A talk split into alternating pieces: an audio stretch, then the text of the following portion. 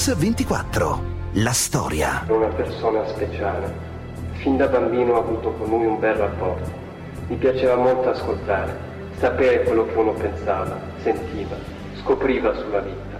Poi crescendo è diventato uno zio saggio che raccontava la sua, la sua di vita. Anche se non ci vedevamo spesso, era una presenza rassicurante, diversa dalle altre.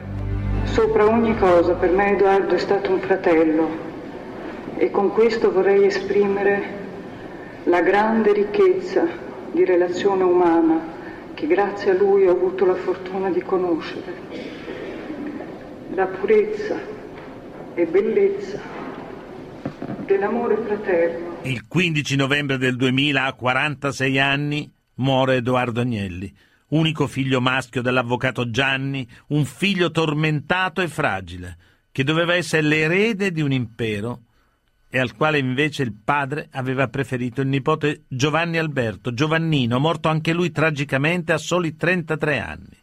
È una tragedia che si abbatte sulla dinastia più celebre d'Italia e che lascia tutti sgomenti e stupefatti. L'ipotesi ufficiale è che Agnelli si sia suicidato buttandosi da un viadotto dell'autostrada Torino-Savona. E tuttavia qualcuno non ha mai creduto a questa versione, anche perché alcune circostanze poco chiare contribuiscono ad alimentare misteri e ipotesi alternative. Per fare chiarezza su questa vicenda, una chiarezza definitiva se possibile, ma anche per raccontare la storia di un uomo sensibile e intelligente morto troppo presto, dobbiamo ripartire dalle ultime ore della sua vita.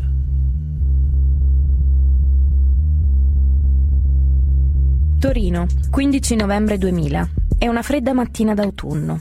Edoardo Agnelli, il figlio dell'avvocato, si alza molto presto e si fa portare dalla scorta la sua Fiat Croma grigia. Alle 7.20 esce da Villa Sole, dove abita. Indossa una giacca di colore grigio, ma sotto ha ancora la giacca del pigiama come se stesse uscendo di gran fretta. Agli uomini della sua scorta dice di voler fare un giro a Superga e che non vuole essere accompagnato. Anche la sua cuoca, che lo saluta, afferma di averlo visto tranquillo, normale, persino sorridente. Edoardo Agnelli percorre le strade della collina di San Vito a Revigliasco, scendendo verso Torino. Presumibilmente non incontra quasi nessuno. A quell'ora il traffico è scarso e Agnelli scende lentamente nelle curve e nei tornanti. La sua meta non è Superga, ma è un'altra, più lontana. Dopo le ultime tre curve, Edoardo Agnelli arriva sul lungo Po e svolta a destra verso Moncalieri.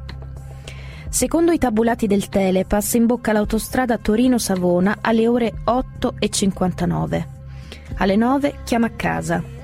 Chiede se va tutto bene e un uomo della scorta gli ricorda l'appuntamento con il dentista per le 10 del mattino. Agnelli lo prega di posticiparlo al pomeriggio. Alle 9.14 la Fiat Croma risulta uscire dal casello di Fossano, poco dopo il viadotto, e poi rientrare subito in autostrada in direzione opposta. Alle 9.23 l'auto esce e rientra dal casello di Marene per riprendere l'autostrada in direzione di Savona. Più o meno dopo 10 minuti Edoardo Agnelli è sul viadotto. Decide di fermarsi al chilometro 44 e 800. Accosta la macchina al parapetto lascia il motore acceso e decide di lanciarsi nel vuoto da un'altezza di 73 metri. Il ritrovamento della patente di Edoardo Agnelli all'interno della Fiat Croma fuga ogni dubbio sull'identità del cadavere. In tarda mattinata il questore di Torino, Nicola Cavaliere, ad avvertire personalmente il padre, Gianni Agnelli. Lo accompagna lungo la stretta strada sterrata che conduce proprio sotto il viadotto. Lungo il tragitto l'avvocato sembra incredulo all'idea che il figlio si sia suicidato. Chiede spesso al questore se non si sia trattato piuttosto di un incidente. Racconta di aver sentito il figlio Edoardo proprio quella mattina, prima delle nove. Sembrava tranquillo. È quasi mezzogiorno quando Gianni Agnelli, sulle rive del fiume Stura, affronta uno dei momenti più dolorosi della sua vita. Quando, sollevando il lenzuolo che copre il cadavere, riconosce il figlio Edoardo. L'avvocato resta sul posto in silenzio per circa mezz'ora.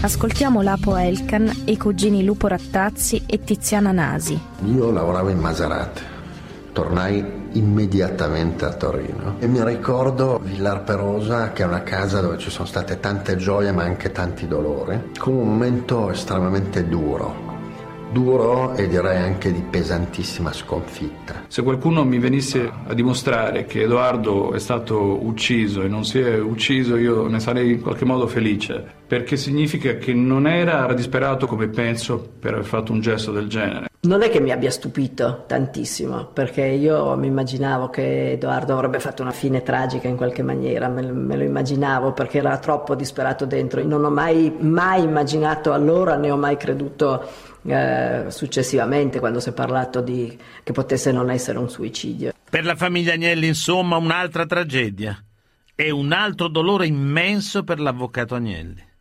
Ma soprattutto per la famiglia non c'è alcun dubbio. Edoardo si è suicidato e dunque l'erede della dinastia diventa un uomo come tutti, con la sua storia, la sua vita, i suoi affetti, i suoi interessi, le sue debolezze.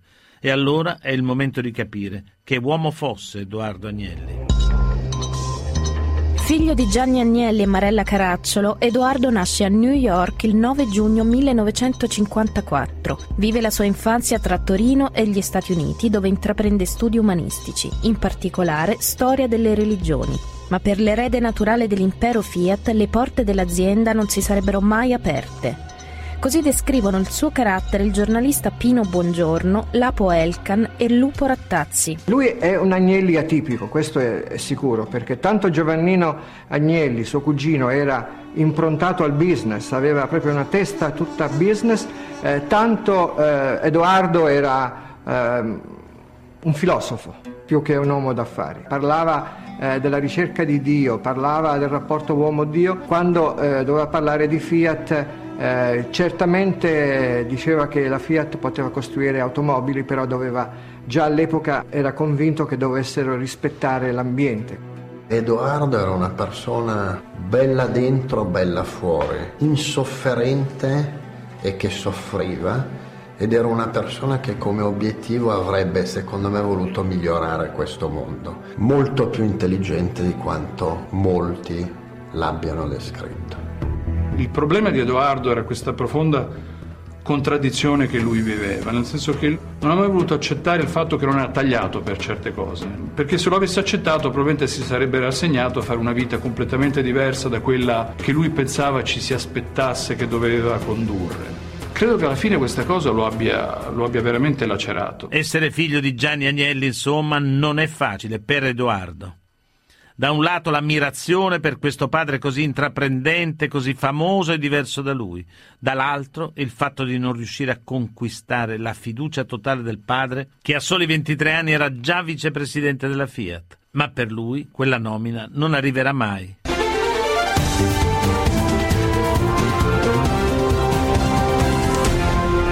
Mix 24. La storia. Bentornati a Mix24. Oggi raccontiamo la storia di Edoardo Agnelli, un uomo raffinato, amante della bellezza, che preferisce Roma a Torino, la meditazione religiosa alla finanza, ma che al tempo stesso cerca un ruolo negli affari di famiglia. Per un breve periodo Edoardo è anche nel consiglio di amministrazione della Juventus. Il suo grande desiderio è quello di guidare un giorno la sua squadra, proprio come hanno fatto tutti gli uomini della sua famiglia un carattere suo molto diverso da quello del padre Gianni Agnelli. Così descrivono quel difficile rapporto tra padre e figlio Lapo Elkan e poi i giornalisti Marco Bernardini, Pino Bongiorno, Antonio Parisi. Per mio zio è stato molto più complesso e molto più difficile il rapporto eh, con Giovanni Agnelli di quanto non lo sia stato per me, mio fratello e mia sorella. Un padre è tutt'altro che un nonno e credo con tutto l'affetto e il rispetto che ho per mio nonno e tutto eh, l'egregio lavoro svolto da mio nonno nella vita, mio nonno fosse un padre non facile. A volte su delle cose più normali che uno si aspetta da un padre, che sono dei gesti di tenerezza, non stiamo parlando di potere, di importanza, cioè dei gesti normali di una famiglia normale, probabilmente mancavano. C'è un episodio che credo sia molto emblematico. Edoardo si trova a Villar Perosa, lui ha nove anni, tifosissimo della Juve come il padre. Resto. Nel pomeriggio, verso le, le 17, arriva una telefonata. Eh, a casa Agnelli era l'avvocato che telefonava. Tieniti pronto, preparati perché papà viene a prenderti che stasera c'è la Juventus in coppa e andate allo stadio insieme. Margherita mi raccontò la felicità di questo ragazzino che eh, si mise la sciarpa bianconera, si preparò. Questo ragazzino si svegliò al mattino vestito a letto con la sciarpa bianconera, mai nessuno era andato a prenderlo.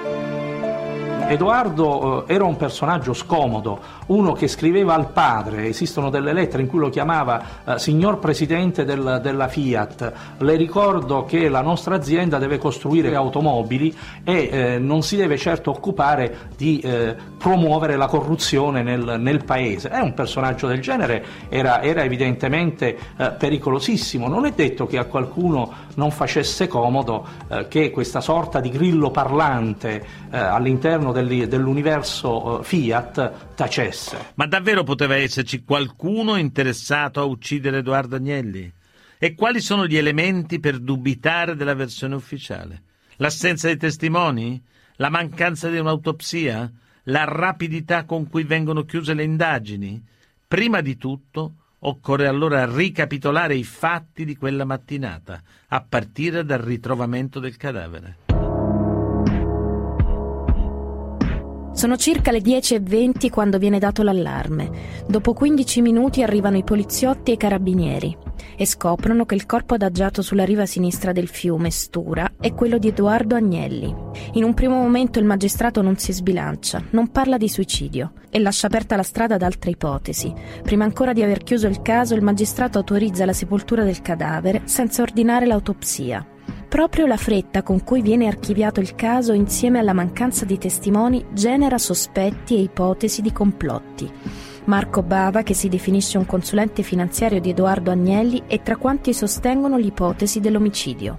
Fin dal primo momento io ho chiamato il procuratore della Repubblica di Torino proprio per eh, segnalare una serie di indagini che dovevano essere fatte subito e che se fossero state fatte subito probabilmente avrebbero dimostrato che non si è suicidato Edoardo. Oltre alle inchieste italiane che mettono in dubbio l'ipotesi del suicidio, su internet si diffonde anche un documentario, un documentario realizzato da una truppa iraniana un anno dopo la morte di Edoardo Agnelli. In questo video che verrà trasmesso poi anche dalla televisione di Teheran e che celebra il giovane Agnelli come martire musulmano, si parla apertamente di un complotto, un complotto sionista. Gli ebrei Elkan avrebbero infatti eliminato il musulmano Edoardo per assicurarsi il controllo della Fiat. Una tesi suggestiva ma assolutamente priva di fondamento. Nessuno degli amici di Edoardo infatti conferma l'assunto di partenza, cioè che il giovane sarebbe stato un musulmano praticante. Credo che di, e scusatemi il termine, di cazzate se ne raccontino tante. Uh, e se ne sono raccontate tante sulla famiglia, che sia un complotto degli Elkan perché sono gli ebrei contro i musulmani, che sia un complotto di questo contro quello. Tutti hanno bisogno di riempire la carta e tutti hanno bisogno di riempire i format, che siano su internet e in televisione. Molta gente ha anche sfruttato la scia di mio zio per farsi conoscere e per farsi pubblicità. Cosa si nasconde allora dietro la morte di Edoardo Agnelli? E quali sono gli elementi che autorizzano a dubitare che sia stato un suicidio? Il primo elemento a favore di quanti sostengono la tesi del complotto è la mancanza della scorta. Era possibile per Edoardo Agnelli uscire di casa evitando di essere seguito dalla scorta? Perché non è stata esaminata la documentazione della videosorveglianza di Villa Sole per verificare se veramente fosse uscito da solo? Un altro dubbio viene dal fatto che nei giorni precedenti al 15 novembre 2000 nessuno aveva notato dei comportamenti che facessero pensare a un suo cedimento psicologico. Il suicidio dunque sarebbe il frutto di un raptus improvviso.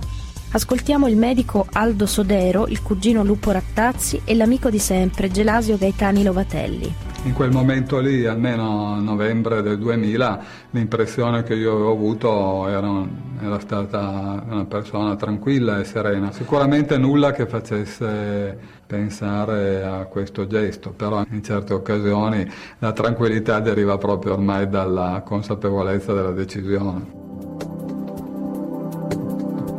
Ci siamo visti venerdì 10 a colazione, il sabato 11, la mattina mi ha chiamato, mi ha fatto una sfilza di domande in cui veramente denunciava una fortissima preoccupazione personale a livello economico-finanziario. Certamente in quel momento già la Fiat iniziava ad andare molto molto male. E secondo poi eh, c'è il fatto che Edoardo non aveva mai veramente conquistato una sua autonomia finanziaria. Man mano che, che andava avanti nella vita questo diventava sempre più fonte di preoccupazione per lui.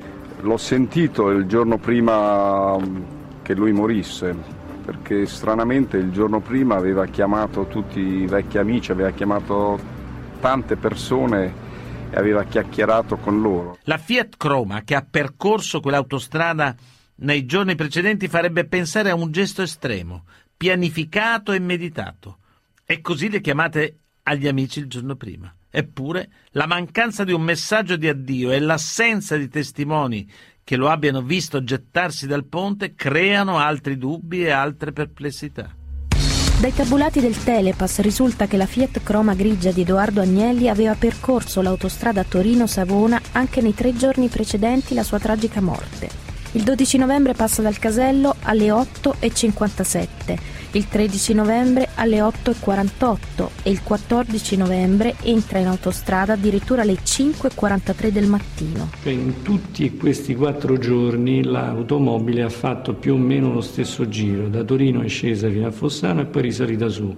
Chi guidava quell'automobile stava cercando il punto in cui fare quello che ha fatto in sostanza. Ma uno che pianifica un suicidio in generale scrive un biglietto potrebbe non essere la regola, ma ci troviamo di fronte ad un personaggio che alcuni eh, hanno amato definire un grafomane. Edoardo Agnelli scriveva a tutto e a tutti e quando decide di suicidarsi non lascia un biglietto. Anche questa è un'anomalia. Il viadotto è un lungo rettilineo di circa 6 km, eppure nessuno quella mattina ha visto Edoardo Agnelli lanciarsi nel vuoto. Ascoltiamo il giornalista Giuseppe Puppo e Marco Bava, consulente finanziario. Un corpo di un peso considerevole che sfiorava no, i 100 kg perché era sovrappeso e molto alto, avrebbe avuto delle enormi difficoltà a superare la recinzione che fra l'altro ancora zoppicava da un piede in quel periodo perché era in cura e che quindi ancora di più avrebbe avuto difficoltà ad arrampicarsi e infine il fatto che nessuno su quella autostrada abbia visto Edoardo fermarsi, salire, arrampicarsi e buttarsi nel vuoto. Lui era talmente eh, fuori forma forma in quel periodo che non è pensabile che si sia potuto arrampicare per buttarsi su. E soprattutto eh, se uno decide di fare una cosa di questo genere non lascia certo il bastone in macchina come eh, nel fascicolo è stato documentato. Dunque Edoardo avrebbe avuto difficoltà fisiche a compiere quel gesto e se l'avesse fatto sarebbe stato visto. Ma sono di tutt'altro avviso Mario Battaglia, dirigente autostrade Torino-Savona, e Roberto Testi, medico legale quel periodo e in quella fascia oraria possono circolare eh, circa 500 mezzi. 500 mezzi in un'ora sono pochi e quindi ci sono presumibilmente degli intervalli di tempo che possono consentire a qualcuno di fare qualche cosa senza essere scorto da testimoni. Nell'ipotesi del complotto sembrerebbe altrettanto strano che nessuno abbia visto un'operazione che richiede evidentemente un impiego di, di, di persone, di, di, iniziative che sono molto più complesse del gesto disperato di una persona, credo. No? Che possa averlo fatto in modo non del tutto agevole non lo escludo, ma che sia possibile, sì, in fondo eh, alla fin fine si tratta di un uh, New Jersey con una, con una, ringhiera che per in totale hanno un'altezza di 1,50 m. Per una persona eh, alta 1,90 m non è, non è certamente difficile scavalcarla. L'autovettura era estremamente vicina al New Jersey, quindi potrebbe aver eh, aiutato la persona a scavalcare. Che tipo di lesioni doveva avere il corpo di Edoardo Agnelli precipitato su un terreno erboso con pochi sassi da circa 73 metri, con una velocità di caduta di circa 100 km all'ora. È possibile che il corpo sia rimasto pressoché intatto?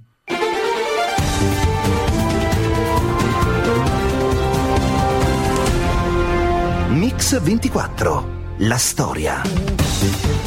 Bentornati a Mix24, Edoardo Agnelli, rampollo di una delle famiglie più potenti d'Italia, il 15 novembre del 2000 viene trovato morto. Si tratta di un suicidio, come si è subito portati a credere, oppure di omicidio, come sostengono alcune persone vicine ad Edoardo. Le lesioni che vengono trovate sul corpo di Edoardo sono compatibili col volo di 73 metri che l'uomo ha fatto cadendo dal viadotto Sentiamo i pareri dei medici Enrico Ravera, Marco Elena e di Marco Bava, consulente finanziario di Edoardo, tra i sostenitori della teoria dell'omicidio. Ma noi ricevemmo una chiamata in base di risoccorso verso le 10.45 e in pochi minuti arrivavamo sul posto. Trovammo il corpo che era in posizione prona, a gambe divaricate eh, quasi affondato nel terreno perché il terreno era molle e quindi era impossibile una valutazione medica in quella posizione. E mentre il tecnico del soccorso alpino scattava eh, due fotografie con una Polaroid, eh, provvedemmo io e l'infermiera a girare in posizione supina il corpo. Facendo questa manovra vedemmo che vi era un'abbondante fuoriuscita di sangue dal cavo orale che bagnava il terreno circostante e una perdita di materiale cerebrale. Le lesioni erano lesioni compatibili, l'abbondante perdita di sangue dal cavo orale faceva pensare a un trauma toracico, gli elementi erano ampiamente compatibili con la precipitazione dall'alto e non c'era nulla che facesse pensare che non fosse eh, stato questa la causa. Quello che io tendo a rivendicare è l'oggettività degli elementi in gioco, che sono questa perizia medica firmata dal dottor Elena come esito della visita microscopica eseguita sul cadavere appartenuto a Edoardo Agnelli il 15-11 del 2000, dove si afferma che al capo ci sono ferite diffuse al capo e al volto con lacerazioni cutanee profonde. Se Edoardo fosse caduto dai 80 metri con la testa, come eh, qualcuno sostiene, eh, l'effetto eh, sarebbe stato completamente diverso sul suo corpo e il referto anche. Ci sarebbe stato quello che in termine tecnico si chiama effetto uovo, vuol dire appiattimento del, dell'intero capo e assoluta incapacità di riconoscere la fisionomia di Edoardo. Non, non c'era una grossa lesività del corpo, eh, a parte questa peraltro piccola lesione a livello cranico anche se profonda, quindi evidentemente è stata una lesione molto, molto intensa, non c'erano altre grosse lesività esterne e questo si riscontra in letteratura, queste precipitazioni dall'alto che hanno scarse eh, lesioni esterne. Tra i sostenitori della tesi dell'omicidio e i medici che videro effettivamente il cadavere di Edoardo, dunque c'è un'assoluta divergenza di opinioni. Abbiamo chiesto a due esperti di esaminare i rilievi fotografici conservati presso la Procura di Mondovì e di fornirci una valutazione medico-legale e scientifica. Queste le conclusioni di Roberto Testi, medico legale, e Luciano Garofano, capo del RIS di Parma dal 1995 al 2009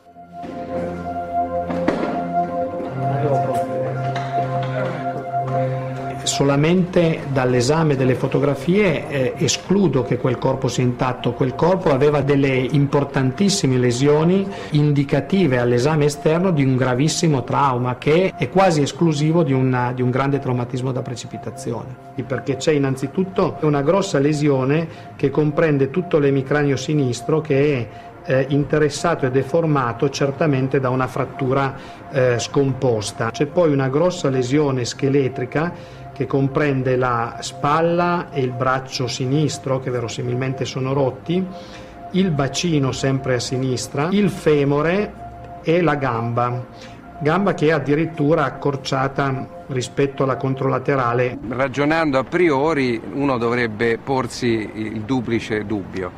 È un omicidio per cui questo corpo è stato portato qui dopo essere stato magari eliminato, tramortito, oppure è una caduta dall'alto, in questo caso è un atto anticonservativo, cioè un suicidio perché eh, il soggetto si è lanciato o è stato lanciato.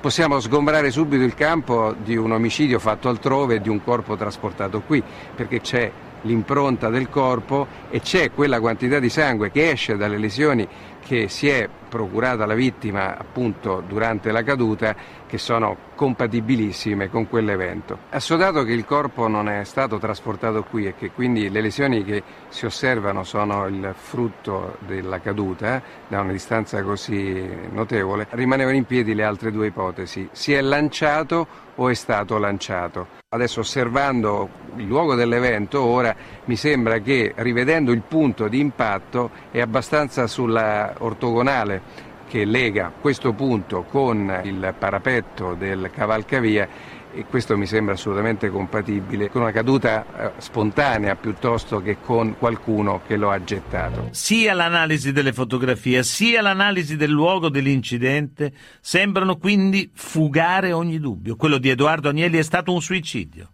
Resta però ancora da valutare un'altra testimonianza sorprendente e clamorosa. Si tratta di un pastore che si trovava proprio sotto il viadotto al momento dell'impatto. Luigi Asteggiano, questo è il nome del pastore, dice di non aver sentito il rumore della caduta, ma di aver visto per primo il cadavere.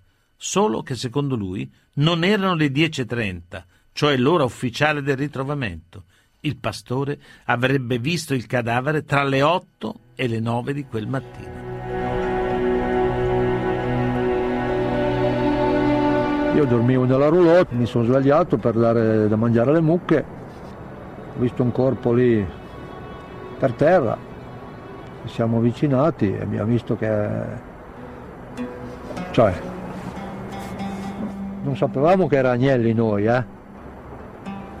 Ce l'hanno poi detto dopo i carabinieri e compagnia bella perché noi non sapevamo niente che, che, chi era o chi non era.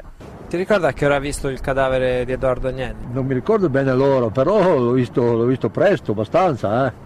Più o meno? Eh, non so, verso le sette e mezza alle otto, più o meno così. Eh. Non posso dire proprio il minuto preciso. Eh, però noi verso le otto e mezza alle nove diamo il pezzo alle mucche, sempre tutte le mattine, eh. perché allora ci mettono loro la sveglia a noi. Insomma, se lei avesse detto che è stato il primo a vedere il cadavere, forse le avrebbero fatto delle domande. Eh, sì, eh. Lei però non l'ha mai detto a nessuno. io no, io cosa che dica? Sono stato ben zitto perché...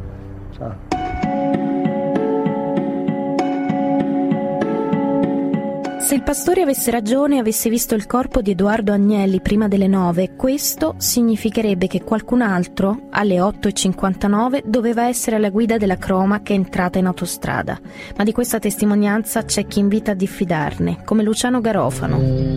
Certo, le testimonianze non sono un rocolato, spesso sono il frutto dell'impressione o di quello che uno ricorda spesso anche nella mia esperienza ho visto che le testimonianze non erano così affidabili e per mio costume e mestiere mi affido molto di più al dato scientifico. Ma se i dati medico-legali sembrano confermare la tesi del suicidio, rimane, come sempre in questi casi, la domanda. Perché? Perché il figlio di uno degli uomini più ricchi e potenti d'Italia decide di togliersi la vita?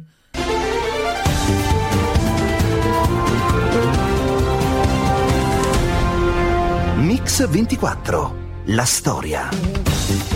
Bentornati a Mix 24. Se le perizie mediche rendono sempre più accreditata l'ipotesi del suicidio di Edoardo Agnelli, a rafforzarla c'è anche l'instabilità psichica dell'uomo derivante dall'uso, per quanto limitato e saltuario, di sostanze stupefacenti. Nel 1990 il giovane Agnelli fu arrestato in Kenya per detenzione di droga. Un episodio che oltre a svelare pubblicamente questa sua debolezza lo allontana sempre di più dalla possibilità di un ruolo nell'azienda di famiglia e dalla fiducia del padre. Così il nipote, Lapo Elkan, ricorda lo zio. Mi sento di dire che c'aveva anche un lato autodistruttivo, che in parte ho avuto anch'io in un periodo della mia vita e probabilmente penso che lui non ne fosse uscito fuori, ma questo è un mio pensiero. Nella mia vita io ho avuto un problema legato alla cocaina, che è un certo tipo di droga. Lui ha avuto un problema che è legato all'eroina, che è un altro tipo di droga. La cocaina ti dà iperattività, no? per certi versi, ti spinge a far girare il motore più rapidamente. Eh, l'eroina invece ti fa vivere la vita senza viverla. È difficile perché nell'immaginario collettivo uno dice, beh, il figlio di Agnelli vorrei vedere, può fare quel cazzo che vuole, no? Questo è l'immaginario collettivo. Invece la realtà dei fatti è che non è così. Essere figlio di Gianni Agnelli, insomma, per Edoardo non ha significato una strada più facile nella vita. Nel 1987 il padre blinda il controllo della Fiat da parte della famiglia costituendo la società in accomandita per azione Dicembre in cui confluiscono tutte le partecipazioni di moltissimi componenti della famiglia. Anche questa società viene usata dai dietrologi come possibile movente per un omicidio. Un omicidio va ripetuto su cui non esiste nessuna prova concreta.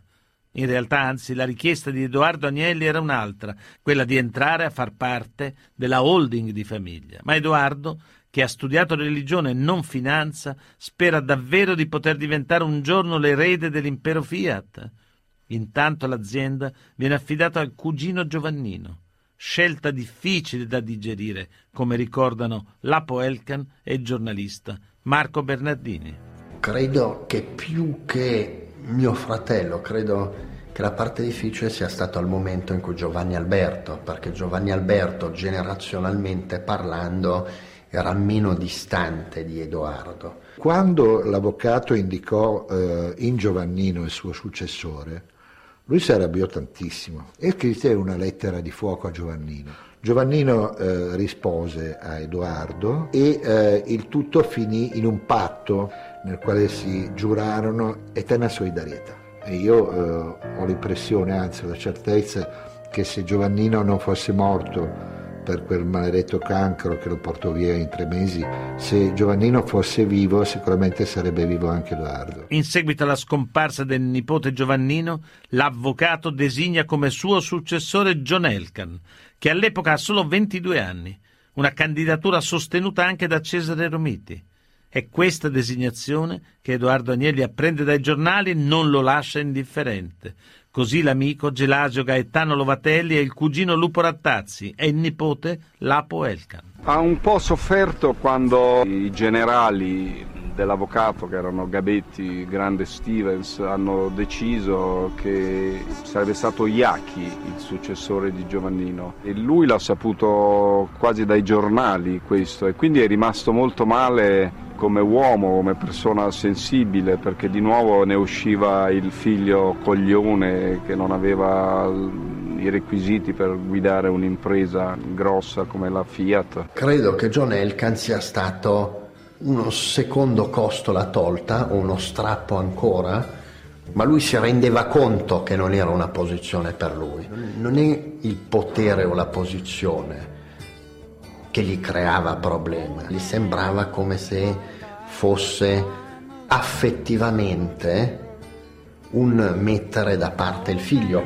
Bisogna riconoscere che non gliene importava niente, amava la filosofia, le religioni, era un esteta, era un personaggio dell'Ottocento. Era contrario a, all'evoluzione di queste società industriali, in, in senso sempre più materialistico, sempre più finanziario, do, dove il profitto eh, dominava su tutto. Una persona fragile, un figlio incompreso, un uomo che soffre per non aver ottenuto un ruolo all'interno della sua famiglia. Quella mattina Edoardo non avrebbe avuto nessuna difficoltà ad allontanarsi senza scorta, del resto lo faceva spesso. Il fatto poi che abbia percorso quell'autostrada anche nei tre giorni precedenti fa pensare a un suicidio premeditato. Una sensazione rafforzata anche dal fatto che il giorno prima ha telefonato a tutti i suoi migliori amici, quasi per salutarli. Agnelli avrebbe potuto scavalcare il parapetto senza essere visto. In novembre infatti il traffico su quel tratto è molto scarso. La caduta, infine, è avvenuta proprio sull'ortogonale rispetto a dove era parcheggiata la sua auto e le ferite sul cadavere sono assolutamente compatibili con i casi analoghi avvenuti sullo stesso viadotto. Di tutti i funerali e di tutti i dolori familiari vissuti, non amo fare confronti o paragoni, la morte di Edoardo è quella che mi ha toccato di più, è quella che mi ha amareggiato di più, è quella che mi ha lasciato con la gola più amara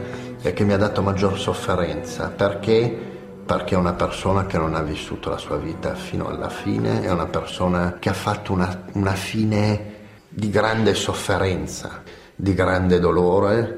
È stato uno schiaffo brutale, perché questo vuol dire che lui non vedeva un'uscita dal tunnel, non vedeva possibilità a una vita felice. Yash Gavronsky, lei è stato molto amico dell'avvocato Giovanni Agnelli. Che rapporto c'era tra lui ed Edoardo? Beh, insomma, ovviamente un rapporto difficile perché quando c'è di mezzo un padre così, così importante, così ingombrante anche, è difficile che ci sia un rapporto sano, un rapporto normale. Edoardo, Edoardo che era l'opposto proprio del padre, voleva, cercava un po' di emularlo, di imitarlo. Eh, dall'altra parte eh, l'avvocato non era in grado di, di, apprezzare tutte le qualità che Edoardo aveva. Perché? perché? Ma perché sono qualità da lui molto distanti. Edoardo era romantico, era sentimentale, aveva un senso del religioso, che sono tutte cose che erano poco poco conosciute e poco apprezzate dal, da parte dell'avvocato. Ma l'avvocato gliene parlava di Edoardo? Sì, sì, sì, sì, sì, sì ne parlava. Eh, insomma, lui, si sentiva da una parte di avere quasi una persona un po' estranea attorno a sé, dall'altra parte si sentiva anche un po' eh, colpevole, solamente che insomma, quella parte di colpa, che insomma, in un rapporto così difficile la colpa è un po' da tutte e due le parti, ma direi che da parte dell'avvocato la colpa era maggiore essendo lui... Colpevole di cosa? Beh, di non assecondare, di non capire suo figlio, di non assecondarlo, di non capirlo soprattutto, di non cercare di capire le ragioni che spingevano Edoardo a essere così diverso dal padre da una parte e dall'altra avere questo forte desiderio di, di, di imitarlo, perché vedeva che in lui c'era questo grosso personaggio. Mm. Lei lo ha conosciuto Edoardo? Sì, sì, sì, certo. E sì, chi era secondo lei? Beh, era una persona piacevolissima, profonda, intelligente, intelligente ma forse non abbastanza da capire che lui non era adatto a guidare la Fiat. Quella eh, per lui era, era, era un obiettivo, insomma, non, è, non, è, che Edoardo fosse ambizioso, ma siccome voleva assomigliare al padre, allora nel, in questo voler assomigliare al padre c'era anche l'idea che doveva succedergli. Quando poi piano piano ha visto che da una, prima il cugino Giovannino, poi il nipote Iacchi lo avevano superato in questa gara alla, al controllo della Fiat, mm. ecco, certamente eh, si è molto risentito. Eh. Un rapporto difficile, quindi. Yash Gavronsky, esiste qualcosa che secondo lei avrebbe potuto evitare questa tragedia? Ma, difficile, difficile dirlo. Io, per me insomma, la mentalità di qualcuno che arriva al suicidio in genere mm. E, nel caso di Edoardo senza, senza, motivi ovvi, senza motivi apparenti, senza tragedie, ecco, mi sembra talmente difficile da capire che, che, che mi riesce altrettanto difficile pensare a che cosa avrebbe potuto evitarlo. Certamente un, un rapporto da parte del padre più vicino e più, più, avesse tentato di più di capire il figlio, forse, forse, forse avrebbe contribuito a evitare una tragedia. Sì. In che cosa è cambiato l'avvocato dopo la morte di Edoardo? Ma direi che non è cambiato molto, lui non era certo uno che, che faceva trasparire i suoi sentimenti, lo considerava come una cosa poco, poco anche poco, poco, elegante. Direi che, che certamente spero, penso che abbia avuto un senso di colpa per quanto è successo. E poi anche forse un leggero, un leggerissimo, nel grandissimo dolore anche un certo senso di sollievo perché certamente eh, la sparizione di Odoardo gli aveva evitato un problema che avrebbe continuato per tutta la sua vita, cioè lui, lui vedeva in Edoardo più che oltre che un figlio anche un problema permanente. Peugeot Professional. Nel business bisogna avere le idee chiare. Vi ha presentato Mix 24